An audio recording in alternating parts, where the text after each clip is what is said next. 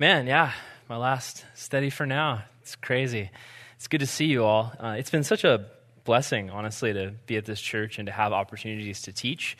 Um, I remember when I was a volunteer in the youth ministry and got opportunity, opportunities to teach back then, and uh, it's just grown me so much as a person and as a follower of Jesus. Being having the privilege to study the Bible every week and pour into the scriptures, it's been something that in my own life, like I, I wouldn't trade for anything. And I'm praying that in this next season in Oklahoma that there'll be doors open to just continue preaching in different ways. So uh, you can pray for that. But I am excited to be here tonight, and we're going to be in Acts chapter 3, if you want to open there. Now, um, I am going to start, just because I'm me, I'm going to start with Star Wars, just because it's what I do. So, remember The Empire Strikes Back? Anybody? The 80s, okay? Empire Strikes Back, Luke Skywalker is training with Master Yoda on the swamp planet of Dagobah. And it's this epic time in his life because he needs to save his sister, he needs to save his best friend, he needs to confront his father, Darth Vader. And he discovers this cave, this dark, cryptic cave, and he asks his mentor, Master Yoda, What's in there? And Yoda replies, Only what you take with you which is weird because that's the first time he ever spoke in like a normal sentence structure. Normally, he, yeah, he's Yoda. Anyway, so Luke goes in to the cave and it's full of darkness, and there he sees in the cave Darth Vader, his father. And so he gets into a fight with Vader, and it's this epic scene. He ends up chopping off Vader's head, and everyone in the theater is like, oh my gosh, he just defeated Vader. But then when Luke picks up the head of Vader and looks underneath the mask, he sees something horrifying. It's his own face. His face is underneath the mask. Now, what was the point the storyteller was trying to make? Well, think back to what Yoda said. Luke said, What's in the cave? And Yoda said, Only what you take with you. You see, Luke was coming face to face with his own darkness. The reality is that if he gave into his dark side, he had a huge chance of becoming just as evil as his father. And it's, it's so deep and it's so good. And it, and, it, and it just it brings me to the title of tonight's message, which is Face Your Darkness. And the reality is, none of us like to do that. None of us like to face our darkness. We don't like to face our own sin, and it makes sense because most of us don't like to face any of our own imperfections. We wake up we look in the mirror and we're like, I have to fix this. Like, this is wrong. This is broken. Uh, something needs to happen here. Uh, why do we use filters on social media? Why do we use filters on Instagram? It's to hide our imperfections. Uh, there's even apps out there that'll make your skin look better. You know, you can take a picture and hit a button and all of a sudden all your imperfections go away. We're experts at hiding our flaws. And the reality is we hide these flaws from ourselves we tend to not like to bring up our dark side. I don't know about you, but I much rather would hear about how people like me and how I'm doing well than what I'm doing wrong. I don't know if you ever struggle with this, but I know growing up, uh, whenever my mom would point out something I was doing wrong, I would tend to tune her out. And I would start fidgeting with things, and I would start thinking about anything besides the discipline I was receiving. I don't know if that's just me, but as humans, I think we tend to not want to think about our own problems. We, we tend to sweep those things under the rug. We don't like to face our own darkness, which is a bad thing because the Bible says that we need to face that darkness. Uh, in James chapter 1, verse 23 through 25, James says this. For if anyone is a hearer of the word and not a doer, he's like a man who looks at himself, observing his natural face in a mirror. For he observes himself, goes away, and immediately forgets what kind of man he was. But he who looks into the perfect law of liberty and continues in it, and is not forgetful hearer, but doer of the work, this is one who will be blessed. You see, Scripture is like a mirror that reveals to us our need for a Savior. In today's story, we're going to see Peter talking to a crowd of Jews who desperately need to face their own darkness. And God is going to use Peter to speak to them. And I pray that he uses me in the same way right now. In fact, let's, let's pray. Lord, we ask that your spirit would fall upon this place. We ask that you would speak in a mighty way. God, that you would speak in the way that only your spirit can, God. I'm just a man up here speaking without your spirit, Lord. If I don't have your spirit, I'm, I'm literally, I'm just a human being making noises. But with your spirit, God, your scriptures, your heart, and your word, Jesus Christ, can speak to us in deep and profound ways. So I pray tonight that your spirit would transform us and change us and help us, Lord, to look within, but then not just look within, but look beyond and look to you. We love you, God, and we ask this in your name. Amen. Amen. Okay, so here's the recap of what happened last week. See, Peter and John were two leaders of the early church. They were disciples of Jesus Christ and they're walking down the street when they see a lame man near the temple. This guy was lame and he could not walk from birth. And the man asks for money, but Peter and John say, Hey, we're broke, but we have something way better than money. In the name of Jesus, get up and walk. And the man gets up and he begins walking and leaping and praising God. This is a, a, crazy event. It is the, the first major miracle of the early church. And I think something to note is, you know, Peter and John didn't debate this guy into the kingdom. A lot of times we do that these days. We try to debate people into the kingdom. They didn't, when the guy said, Hey, do you have silver and gold? They didn't spend an hour talking to him about like the pitfalls of money and like money is the root of all evil and like, let me tell you why you're a bad person. Actually, they witnessed. You see, being a witness is not standing there and trying to debate somebody. No, when you're a witness, it's you've seen something. You've witnessed something happen, it's changed you, and you cannot help but share it. That's the perspective of Peter and John. They see this lame man and they're like, hey, we have witnessed Jesus. We have experienced Jesus. We have seen his power, and now we pass it to you. No, Jesus, stand up and walk. Now, we pick it up with what happens later. So imagine the scene. The guy has been healed Imagine somebody here at the church that you've known your entire life here at the church, and they've always been sick. They always have been unable to walk. And now they, let's just imagine, look, look, at those back doors. Let's just imagine those doors burst open and somebody is just doing cartwheels and backflips and just shouting, like, oh, I've been healed. This is amazing. Walking and leaping and praising God. We'd be amazed. If we looked at that guy and we are like, that guy's been in a wheelchair every day for his entire life and now he's doing cartwheels. This is psh, like my mind is being blown right now. So that's what's going on. People are looking and they're freaking out. So now let's pick it up in verse 11 and we're going to see how Peter responds. So, Verse 11. While the man held on to Peter and John, he's clinging to them. He's just, he's so excited. All the people were astonished and they came running to them in the place that's called Solomon's Colonnade. And when Peter saw this, he said to them, Fellow Israelites, or just guys, guys, why does this surprise you? Why do you stare at us as if by your own power or, or godliness we made this man walk? No, listen, the God of Abraham, Isaac, and Jacob, the God of our fathers, has glorified his servant, Jesus. The first thing I want to talk about tonight is how there is power in the name of Jesus. I love how the first thing Peter goes to is just Jesus. He speaks the name.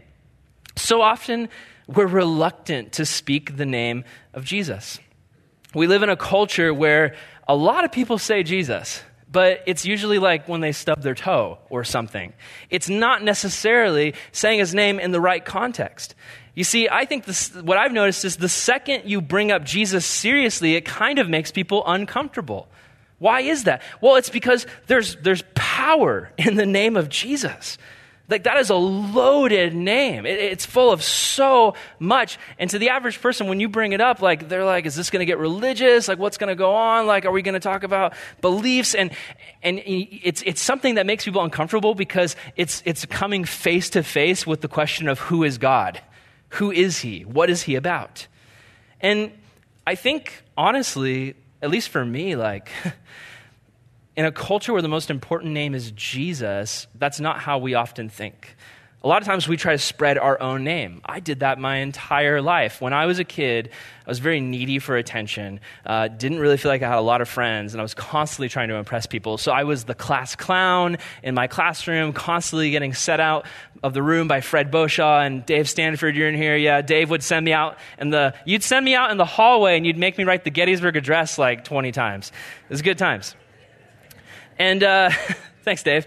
Um, and as I grew older, there was still this like need for getting my name out there. I started my own business when I was 15 doing graphics design and web. And I remember just going door to door, passing out my business cards and trying to get people to recognize my work. I, I started a YouTube channel at a young age and had a little tiny taste of success and fame and, and got some followers and fans and some people interested in what we were doing. And I just remember living for the likes and the comments and the subscribes, just this, this endless need for my name being out there. But in the end, you know what? It was absolutely empty.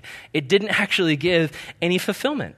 And now, as a 29 year old, I understand that the only point of my life should be spreading the name of Jesus. You know, I'm heading into a season in my life where I'm going to be working outside the church walls. Um, I've, I've worked at a church for almost the last decade. It's all I've known for most of my adult life. And I'm heading into a season where I'm going to have to get back out there and pass out my business cards and try to get clients and people. But you know what? I'm so glad that I learned the lesson because as I'm entering into this next season of my life, I'm entering with this fresh vision and purpose because what I understand is whether I work at a church or not, my mission is to make Jesus known. And you know, it's so important to realize this because I can't save anyone. Like Aaron Salvato cannot save anyone. I realized that a long time ago. And I, I could feed a million starving people, and I should help the poor. I should help the needy. But without Jesus, even if I feed people, even if I help people, even if I serve people, without Jesus, they're just as worse as they were before I encountered them. Jesus is the answer for everything. And I'm so thankful. I'm so thankful that I've been able to go all around the world and preach Jesus. Uh, I mean, uh, do you know why we at Calvary Vista, do you know why we preach Jesus? Do you know why we do it? Some of you guys are probably thinking, like, oh, well, because it's your job. Wrong. We preach we preach Jesus so that you can take what you learn and so you can walk out these doors and you can make the name of Jemus. Jemus. Not, don't, I don't know who Jemus is. don't make him famous. Please don't leave here and go make Jemus famous. No. Um, we preach so that you can take the things that you learn about Jesus and you can go and preach in your family group, in your friends group, in your workplace. You live out the gospel with your words and actions. That's what it's about. We're expecting you, as fellow disciples, to carry these teachings onward in your life. And you could be like, whoa, dang, that's, that, that's crazy. Like, that makes me feel like, like church is kind of like a big deal. Like it's not just like, oh, I'm filling my Christian quota for the week. You know, it's time to check off my list and make sure I went to church. No, it's not what it's about. Church is not about you and it's not about me. The purpose of the church is not so you can come and get encouragement. If you come and get encouragement, that's, that's great. That's fantastic. Often you will be encouraged, but it's not the point. The point is for us to worship God, to be filled up each week so we can go and be poured out, to learn about Jesus so we can go and make him famous. Amen? Amen. Wasn't sure if you were with me. Cool.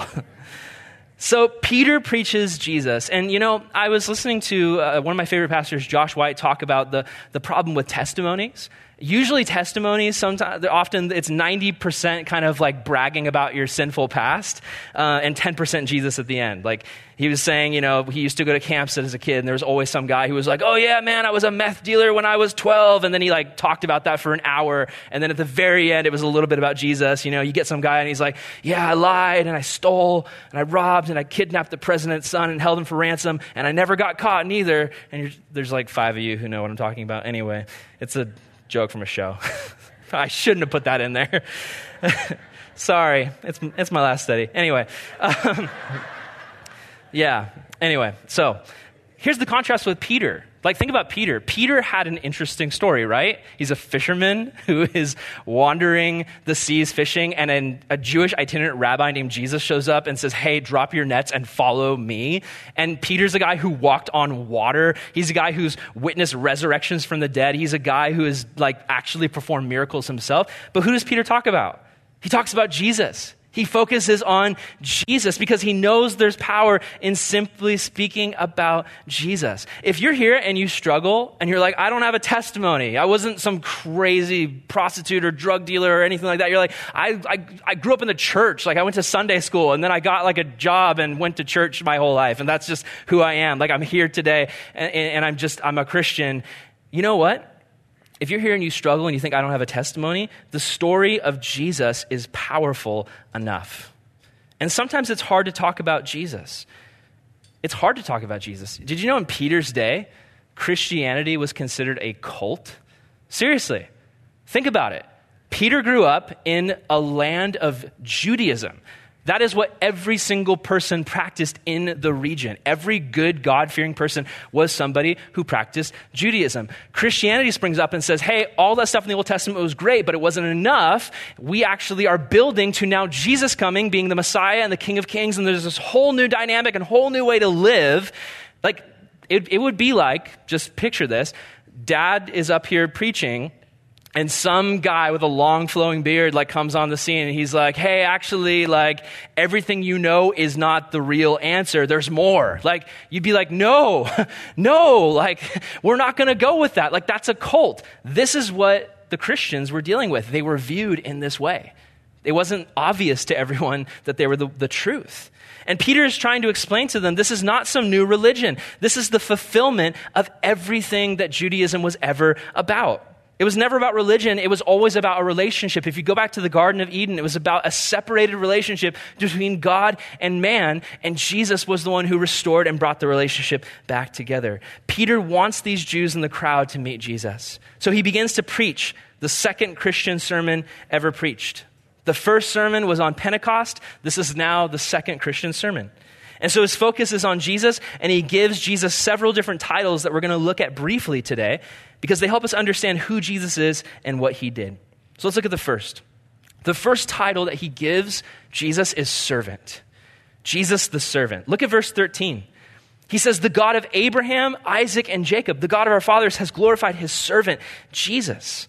The first title he gives Jesus is servant. Peter was reminding them of this thing they would have known from the book of Isaiah. Isaiah, a prophet that every good Jewish boy and girl would have read, he talked about a suffering servant. He prophesied. This is from the book of Isaiah. Isaiah. Isaiah writes, Yet he himself bore our sickness and carried our pains, but we in turn regarded him stricken, struck down by God, afflicted. But he was pierced because of our rebellion, crushed because of our iniquities, punished, for our peace was on him. And we are healed by his wounds. Jesus was the suffering servant that the prophets talked about. He was there washing the feet of the disciples, even though he shouldn't have been doing that. He's a king. People should be washing his feet. But that's just what Jesus is all about flipping things upside down. Jesus would talk about how when you throw a party, what do you do? You give your best friends the best seats, stragglers who come in the back. You're like, hey, there's a little bit of room for you in the back, you know, but these seats are reserved for the important people. Jesus said, no, the important people should be the ones reserving the seats for the stragglers and the poor and the beggars who come in the back. And then the, the rich and the powerful people are the ones who should be saying, hey, you, you guys take the best seat in the house. Like, we'll go sit in the corner. It's this upside down kingdom that Jesus was all about. He was known as a servant. He came as a king, but he presented himself as a servant, healing and feeding and helping. Think of the most popular person you know, the most powerful person you know. Are they known as a servant? Do you often see that person hanging around after everyone is left to clean? And, and really, who do we idolize in our culture? The CEO or the janitor? Who do we want to grow up to be? But Jesus flips it all on its head, and Jesus shows us the value in being a servant. The second title that Peter gives is Savior. Jesus the Savior. And we see this title in verse 13. And you might be thinking, well, the word Savior isn't actually in there. Like I read it, it doesn't say Savior. Well, the, the title Savior can actually be found in the actual name of Jesus. You see, Jesus' name in Hebrew was Yeshua, which is Hebrew. It's, it's basically Yahshua, which is Joshua. And the name Joshua means rescuer, deliverer. Yahweh saves, God saves. Anyone here named Josh? Well done. So you have a cool name. It's awesome. I want to remind you today that Jesus is your Savior. He's the one who saves. When we talk about Jesus, we're not talking about him as just a great teacher or historical figure. We're talking about him in the way that his name declares him to be the humble servant king, the Savior of the world. As saved people, let me ask you this. As saved people, are we talking about our Savior? This hit me. When I was studying this, I was convicted. I was really convicted because honestly, like, I like to think that I'm someone who talks about Jesus a lot, but I mean, just honestly, like I talk about Jesus a lot with youth group kids. So when I'm at the grocery store or when I'm at the beach, like talking about Jesus isn't the main thing on my mind. It's usually like, how can I just live my life right now? But you know what? We've been saved. like, if you had an uncurable disease that a bunch of other people had, and then you were given the cure for free, wouldn't you want to talk about that?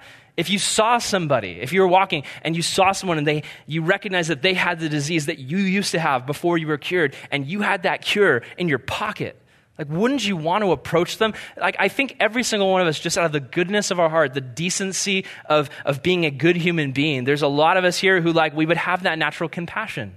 But the reality is, there's so many people who need saving, and we have been saved. And we live in a culture where, you know, we love talking about stuff. I love talking about stuff. I love talking about Marvel movies. You obviously know I like talking about Star Wars. Um, and, I mean, CrossFit. If you do CrossFit, like everyone in your life probably knows about it. Uh, if you're a vegan, like everyone around you probably knows. If you are into essential oils, you probably talk about that a lot. But what about Jesus? Like, are we talking about him? I, I love what Josh White says. He says, if we are not preaching Jesus, we are not functioning as the church. That's like one of the main functions of the church. It's convicting, but that's good. The third title that he gives is Holy, Jesus the Holy One. Look at verse 14. Oh, and just so you know, like this message is it's it's pretty heavy. I mean, hopefully you figured that out when you read the title, "Face the Face Your Darkness." Um, this is a heavy message, and I was like, "Thanks, Dad, for assigning me this passage." he has a history of assigning me like really heavy passages. Um, so this is like, "Hey guys, see, I'm going to Oklahoma. Here's some heaviness. You know what? It's good. It's in the Bible. Let's preach it." Okay, so uh, title number three: Jesus the Holy One. Verse 14, Peter says, You disowned the holy and righteous one and asked that a murderer be released to you. Here's a, here's a quick explanation of holiness. He talks about Jesus as the Holy One. Holy, I, when I was growing up, I thought it just meant being perfect. And that was always really daunting because God was like, Be perfect, like me. And I was like, I can't. um, holiness in the Bible, it doesn't just mean perfect. In God's context, it does mean perfect. But in the bigger context, holiness means set apart. It means something that is so different and unique that it's like, we're like, whoa, that's holy. that's incredible. Like, you look at the sun. The sun is so different than us. It's like if you tried to travel to the sun, you would get burned, you would get wiped out because the sun is so powerful and big and different than you. In the same way, God is holy. Like, you can't just waltz into God's presence pre Jesus without Jesus. Like, Moses tried and his hair got turned white. Like, and he just got a little glimpse. So, God is holy. And, and, and Peter says here, Jesus is the Holy One, and you betrayed him, you disowned him, and you asked that a murderer be released to you. Israel was called to be holy, a kingdom of priests. A kingdom of priests is a kingdom of people who are meant to connect with God. A, a, people who are meant to connect other people to God. That's what a priest does. A priest stands in the gap between God and man and says, Hey, man, let me introduce you to my God. That is who Israel was called to be holy, set apart, a kingdom of priests. But they failed. And the reality is, Jesus is the only one who is truly holy and set apart. So what does Peter says? He says, "You handed him over to be killed and you disowned him before Pilate, though he had decided to let him go." He's saying, "Hey, do you remember what happened? Pilate wanted to release Jesus. Like Pilate was there. Jesus was standing there and Pilate was like, "I don't see anything wrong with this guy. Like, why don't we just let him go?" And you people betrayed Jesus. You said, "No, I would rather have a murderer."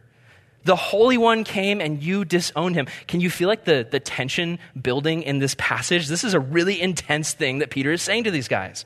And then it gets even more intense. He says this You killed the author of life. That is a heavy statement. That's a theological bomb being dropped on these guys. He says, You killed the author of life. In verse 14, he reminds them of Barabbas. And he says, You release somebody who was a killer, someone who ended other people's life.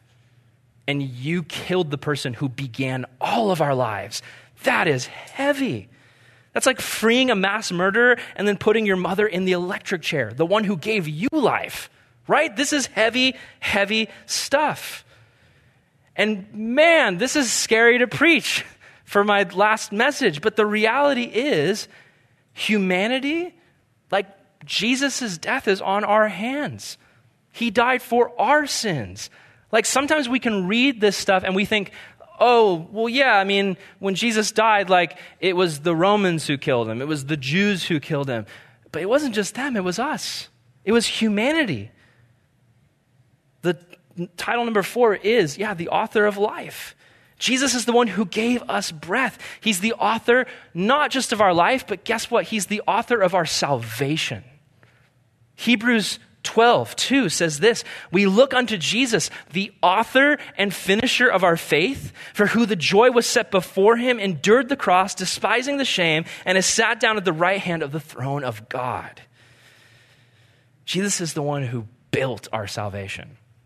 I'm going to Oklahoma, and there are tornadoes out there. And sometimes you'll be, I've been to Oklahoma, and you'll just be hanging out, drinking some iced tea, talking with your grandma, and all of a sudden you'll hear a siren, and you're like, oh, I have to go get in the storm shelter because there's a tornado that could destroy everything. It's just like a regular thing. And we have earthquakes here, they have tornadoes there. It's great. And when you run into a storm shelter, it keeps you safe, but that storm shelter didn't just generate itself, it was built. Someone built that. Sometimes, for those of us who've been in the church a long time, salvation just feels like something we got when we were born. It just feels like something that came with us. But in reality, our salvation is it's not something that just exists. It's not a right that we all have just by being born. Our salvation had to be built. Salvation is a house that Jesus built using the nails and wood from the cross. He painted the doors with his own blood. In Hebrews 12, 2, it says he did this for the joy that was set before him. Do you know what that joy was? It was you. For the joy that was set before him, it was you. Sometimes I, have seen some churches interpret that verse to say the joy set before him was the opportunity to return to the glory of his Father. I think that's a part of it, but I think that's sincerely missing out on the fact that Jesus loves us. Like, um, we are his joy.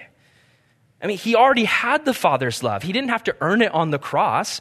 He already had the glory of God. He didn't have to earn it on the cross. He didn't have to earn anything. He wanted a relationship with you. Jesus loves you. You're his pride and joy. Any of you guys here have children and, and you feel like, man, that, they're my pride and joy. Any of you guys feel that way here? Yeah, it's amazing. Some of you really need to hear this tonight. Jesus takes pride and joy in you. And some of you guys don't feel that way because you realize you're a sinner and you mess up. And you feel like, man, I can never be as spiritual as her. I can never be as spiritual as him. I can, I can never be as good a Christian as him or her. And we, we uh, I just, man, I grew up, not because of anything my parents said, but just growing up as a Christian, I constantly felt like I had to earn God's love. I constantly felt like if I just read my Bible more this week than I did last week, God will love me more if I just go to church more times, God will love me more. Like it was just this constant feeling that like I wasn't enough. I don't know why. I think it's just a part of growing up in the church sometimes. The reality is, some of you guys here are older than me, and you still need to hear this. You are Jesus' pride and joy. He loves you so much. The, the insane thing is, He loved us so much, even though He knew we would kill Him, He died for us. He came for us. What kind of father knows that his kids are going to murder him and still loves them anyway? Like, and sacrifices everything. Like, if you had a kid, but then, like, you know, you had like some crazy future telling device and it told you, like, oh, yeah, you know, when your kid reaches the age of six, they're going to murder you in cold blood. Like, I mean, kids are scary enough. Like, I don't have kids yet, but if I ever wake up in the middle of the night and I see my kids, like, just standing there, like, in a white dress, like, staring at me, like, I, am gonna, like, throw a pillow at them and run and, like, lock all the doors. Um, but let's say, like, I'm just, like, seriously, think about this. Let's say you knew for a fact that at a certain age your kid would kill you. Like, I wouldn't raise that kid. I'd, I'd drop them off at the orphanage, but I wouldn't raise them. I don't think that makes me a bad person. But Jesus knew that we would kill him. He didn't have to make us, he didn't have to love us, but he did. That's crazy, insane love. That he was willing to die to fix the relationship with him that we broke. He was willing to let us drive nails into his hands, humanity. He was willing to let us kill him. That is so deeply profound that like I, I'm, I get goosebumps right now just thinking about the weight of how much he loves us. So, the main point that Peter is making here today is we need to face our darkness. He's talking to these Jewish people and saying, guys, realize what you've done. He's not trying to come down on them and convict, he's not trying to condemn them. He's not trying to say you're horrible people. He's trying to say you're people who are in need of a Savior. And I think that's God's word for today. I mean, honestly, we don't like to admit that we're sinners. We don't like to look at our own flaws. It reminds me of one of my favorite literary characters, Jean Valjean. Anyone ever read Les Mis, Les Miserables, or see the, the movie recently? So, Jean Valjean, he's a French prisoner. He stole a loaf of bread to feed his nephew who was starving. And he gets thrown into a prison ship as a slave for 19 years doing hard labor. Five years for stealing, another 14 because he tries to escape. And the police release him finally put him on parole. And at the start of the film, he just hates everybody. At the start of the play or the book or whatever medium you uh, experience this in, at the start of it, he hates everybody and he's angry and he blames everything on the evils of the world. He's self righteous. But then he ends up meeting Jesus in an incredible way through the kindness of a stranger. And Valjean is homeless, but a, a priest lets him stay the night. And Valjean at first is thankful, but then his dark nature kicks in, and instead of trusting God for his provision, he steals from the priest silver candlesticks. He goes right back to what got him in prison in the first place. And the police capture him and they bring him to the police, or they bring him to the priest to press charges. And in this beautiful scene, the priest says, Oh, he didn't steal the silver. I gave it to him. It's a present. Yeah, let him go. He, he's a friend. And then the priest kneels down next to Valjean and tells him, Hey, God has a purpose for you. Live for him. And this priest totally shows him the love of Christ and forgiveness and a chance at redemption. It's, it's so good. And then in my favorite scene, Valjean kneels in the chapel and sings this prayer called Valjean's Soliloquy. It's this conversation between him and God. And I'll read you some of the lyrics because they're super powerful. He says this What have I done? Sweet Jesus, what have I done? I've become a thief in the night, become a dog on the run. Have I fallen so far? Is the hour so late that nothing remains but the cry of my hate? The cries in the dark that nobody hears. Here where I stand at the turning of the years. My life was this war that could never be won. They gave me a number and they murdered Valjean when they chained me and left me for dead just for stealing this mouthful of bread. So first he's, he's looking at his problems and he addresses the reality of his own darkness and sin. He's like, what have I become? And, and then he reflects on the actions of the priest. He says, Yet why did I allow that man to touch my soul and teach me love? He treated me like any other. He gave me his trust and he called me brother. My life, he claims, for God above. Can such things be? I'd come to hate the world, this world that always hated me. One word from him, and I'd be back beneath the lash upon the rack. Instead, he offers me my freedom. I feel the shame inside me like a knife. He told me that I have a soul. How does he know? What spirit comes to move my life? Is there another way to go? It's so good.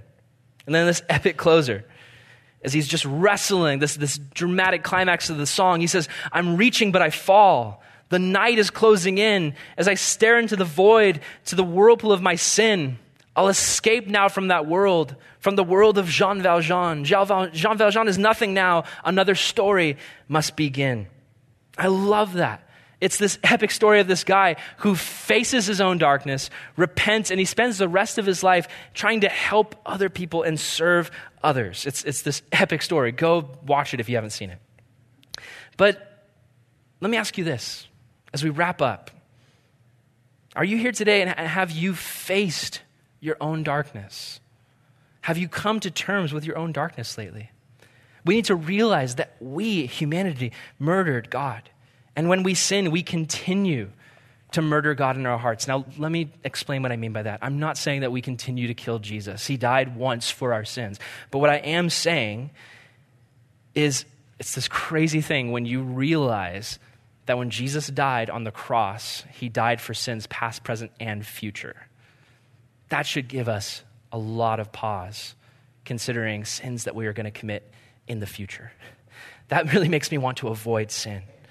Because the reality is, when I sin, when you sin, we are hurting God's heart. He is there, and his heart breaks to watch us, his children, make these mistakes. He loves us so much. Our sin hurts him. When we give our devotion to anything besides Jesus, we hurt him. When we sin against our friends and our family and God, we hurt the Lord. Sin is not just the little things that we do, sin is the rejection of Jesus' rule in our life. It's not just a list of things that we're not supposed to do. Sin is when we say to Jesus, I want to live my own life. I don't want you to be the one who is in control. It's saying, Jesus, I can't let you be king because I need to be on the throne. Verse 15 says, You killed the author of life, but God raised him from the dead. We are witnesses of this. God has always been about taking what the enemy meant for evil and turning it to good. The ultimate example we see of this is on the cross. Think about the cross. Jesus is on that cross, and the enemy is just throwing all of the world's evil at Jesus, trying to destroy him. The cross was Satan's attempt to destroy the Son of God. He wasn't very smart because he didn't realize that was impossible, but he tried. He threw every amount of evil at Jesus. And what does Jesus do? He takes that evil, absorbs it into himself, and then, like, just cleanses it. He takes that and then builds this bridge between us and God to save us. The bridge that we can cross over and to be with God again. This is good news.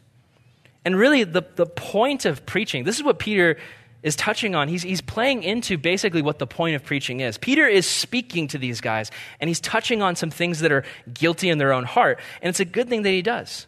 Because preaching, it's not about creating guilt inside of people, but it is about breaking through their fantasies. A lot of us, we run on ideas about ourselves and the world that are not true. We constantly live in our own fantasies, believing the lies of Satan. Here's what I mean thinking that you can lie to your parents and not have it hurt your relationship with them and God, that's a fantasy. Thinking you can neglect your wife and that Jesus has nothing to say about it just as long as you come to church every Sunday, that's a fantasy. Thinking you can look at pornography and not have it affect you, that's a fantasy. Thinking you can date that guy or girl who's not following Jesus and everything's going to work out fine. You're just going to missionary date them into the kingdom of God and everything's going to be real. Like that's, these are fantasies. And we give ourselves to these fantasies and think everything is going to be fine. We need to wake up to the reality. Satan is real. Sin is real. Hell is real. And Satan is trying to bring as many people as he can there. And listen, if you're here today and you're saved, know you're saved, but know that even if you're saved, Satan's like, well, I can't take you to hell, but I want to make your life as a Christian a living hell. I want to rob you of your potential. I want to rob you of your relationship with God. I want to make you just so just consumed with this cycle of sin and guilt and sin and guilt and sin and guilt. That's what Satan loves to do. We need to wake up to the reality that heaven is real and Jesus is real. And Jesus did everything possible to make a way for us not only to go to heaven, but to live a life filled with heaven, a life experiencing the kingdom of God. The gospel is not meant to convict us, or the gospel is meant to convict us, not condemn us. There's a difference. There's a difference. You should never leave these church services feeling condemned. But I do hope and pray that you leave week after week and feel convicted. I pray that I leave week after week and feel convicted. If we don't see a need to be saved from anything, why on earth would we turn to the one who can save us?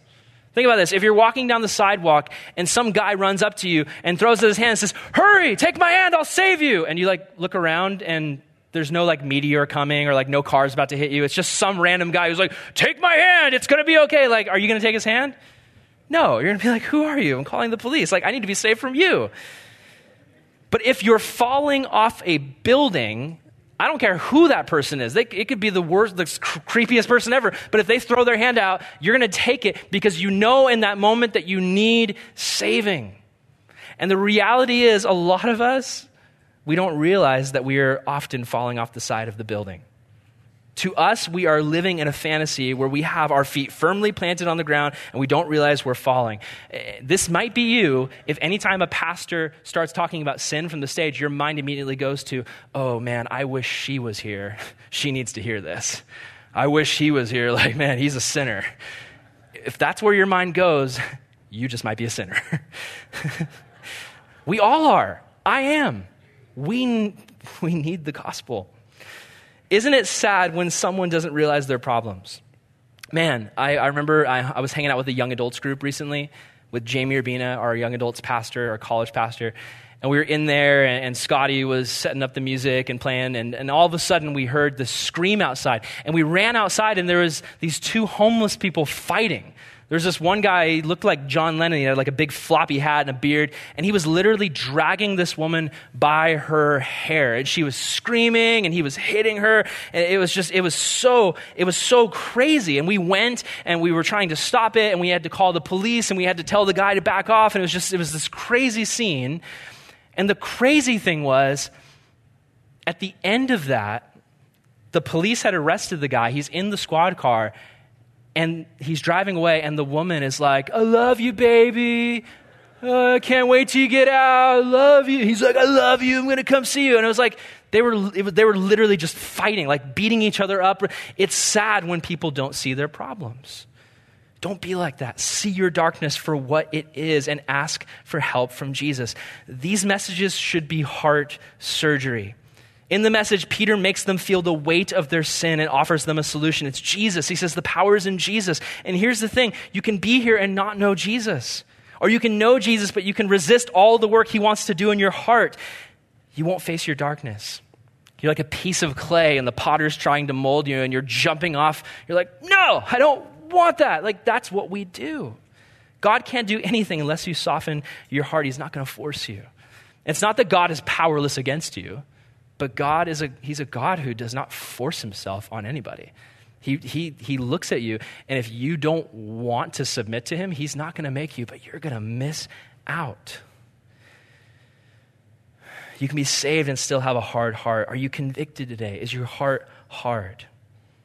And it's just in closing, I just want to point to the reality of how God reacts to human guilt. Maybe you're here today and you feel guilty. Listen, the way that God reacts to human guilt is with love and grace and a way of escape. Let's finish the chapter. Look at verse 17 through 18. I'm, I'm going to read this in a different version. It's a paraphrase, so just read along on the screen. It's more of like a modern translation. But he says this And now, friends, I know you had no idea what you were doing when you killed Jesus, and neither did your leaders. But God, who through the preaching of all the prophets had said all along that his Messiah would be killed, knew exactly what you would be doing and used it to fulfill his plans. Verse 19 Now it's time to change your ways. Turn to face God so He can wipe away your sins. And, and, then He'll pour out showers of blessings to refresh you and send you the Messiah He prepared for you, namely Jesus. For the time being, He must remain out of sight in heaven until everything is restored to order again, just the way God, through the preaching of His holy prophets of old, said it would be. Moses, for instance, said, Your God will raise up for you a prophet just like me from your family. Listen to every word that He speaks to you. Every last living soul who refuses to listen to that prophet will be wiped out from the people. Verse 24. All the prophets from Samuel on down said the same thing. They said most emphatically these days would come. These prophets, along with the covenant God made with your ancestors, they're your family tree. God's covenant word to Abraham provides the text by your offspring, all the families of the earth will be blessed. But you are first in line. God, having raised up his son, sent him to bless you as you turn one by one from your evil ways. He's talking about repentance. Without repentance, there can be no salvation. A lot of times when we hear the word repent, it's usually like we think of some street preacher like, repent, sinners. And it's just this very like angry, just, you know, we think God, he's God's literally like, he's holding this fireball and he's like, you better repent or I'm going to throw this at you. Repent. Like, that's how we think of the Lord often. But you know what? I, I was listening to a, a podcast the other day and they were breaking down the meaning of the word repent. And in Hebrew, it's basically just turn. It's just turn. It's just, you're going one way, now turn. And, and God is this loving Father who sees us sinning and he's like, hey, turn, repent. You're destroying yourself. Just turn. Turn to me. Turn from your old ways of thinking. For the Jews in this chapter, it's turn from your old religious, works based mentality and turn to the Savior that you've been waiting for your entire life who's right in front of you. And you killed him, and he still loves you. And he sent me, Peter, even though you killed him. And Peter really likes reminding them about that over and over again. But he's like, even though you killed him, he loves you, and he's here for you. Turn to him, repent. For us, we're not Jews in that cultural context, but we are here today as human beings. And for us, we need to turn from this idea that Christianity is just about Sundays and Wednesdays. We need to turn from this idea that we can just live our life and, and say a few prayers here and there and not actually follow Jesus. We need to turn to the one who loves us and is preparing great works for us to do, Ephesians says. He's already prepared those works for you to step into. He loves you. And eh, man, you know, just, I don't know if we're going to do another song or anything. I'm not sure. That'd be cool, possibly, but if not, I'll, I'll just close with this. I am a sinner. And I have struggled with the sin of doubt recently. Going through all the stuff we're going through and the move and, and just trying to figure out what am I, what am I? Like I used, to, I, I was working at a church and now I don't work anywhere. And it's like, I'm trying to do this thing. And it's like, I've been stressing and I've been trying to like save myself. I've been trying to do all these things and do all these side jobs and like I've been trying to save myself. I literally had a nervous breakdown a few weeks ago. Just got so stressed out. I, I, I, came home from church and I was trying to work for this client to, to, to help our situation. And, and, I literally was like sitting at my computer and my chest got tight and my heart was racing and I felt like I couldn't breathe. I felt like I was going to pass out. And I had to call my wife and be like, hey, talk me down, help me through this. I've never experienced that. And the Lord was speaking to me and he was like, Aaron, this is sin. And you know what? Uh, sin, we, we think of it as like, oh, this grave mortal sin. A sin is a mistake. It's when we, in a moment, turn to something besides God. And for me, I was trying to turn to my own skills, my own abilities to f- make things work. And what God has been speaking to me over and over again lately is your identity, Aaron, is your child of God. Like, your identity is not youth pastor or guy who started a nonprofit or like Oklahoma guy or California guy or whatever. Your identity is you're a son of God and you're loved. And that's what matters. And God, in these moments, he's call, he, he was, he, lately, he's been calling me to repent and repent from my struggle of trying to fix my own problems and do things on my own and instead rely on Jesus. And you know what? That repentance has been so sweet lately. It's been so good to let go and stop being such a control freak and just saying, man, things are stressful. That's not going away. Like, stress still exists, but God is with me in this situation. And for you, I just want you to understand He, he loves you. All right. Good. So, I'm going to pray. And just simply, if you're here and you feel like you need to repent in some way, to turn from some sin or some struggle in your life, like, do not, please, do not be somebody who just looks at other people and says they need to repent, but I'm fine. Every single one of us struggles with something. We need. Repentance is good. I'm realizing more and more it should be a regular part of the weekly experience of being a Christian, turning from our false ways of thinking, not, not just turning from, from sins, but turning from wrong ways of thinking about the world and ourselves, and instead turning to the reality that God loves us so much. So let's pray. And if, and if you're here and if you need that repentance in any way, just turn to the Lord right now. Jesus, we love you. I thank you so much for this amazing group of people that I've grown up with my entire life. And there's, man, this church is so full of people who love you, people who are f- just full of the Spirit and godly and great examples who've taught me in so many ways. But God, I, I, I realize, uh, Lord, as, as amazing as the people in this church are, we all struggle with some inner darkness. We all deal with struggles and sins and anxieties and, and fears and doubts and discouragements. And, and so often, God, I'm, I'm so reluctant to face that darkness because I want to think of myself as great and I want to think about all the compliments people have given me, and I want to ignore any criticism or anything, Lord, that you point out in my life. And, and Lord, I just repent from that right now. And Lord, I, I just. I just ask that if there's anyone here that is feeling the same things and realizing that there's darkness in their own life, help them to repent now as we worship. Help them to turn to you. Lord, we thank you that you're the Father who just, when, when a child just messes up and gets food on their face, Lord, it's a beautiful picture to see the child turn to their father and the father just wipe that mess off their face. That's what you, that's what you do for us, Lord.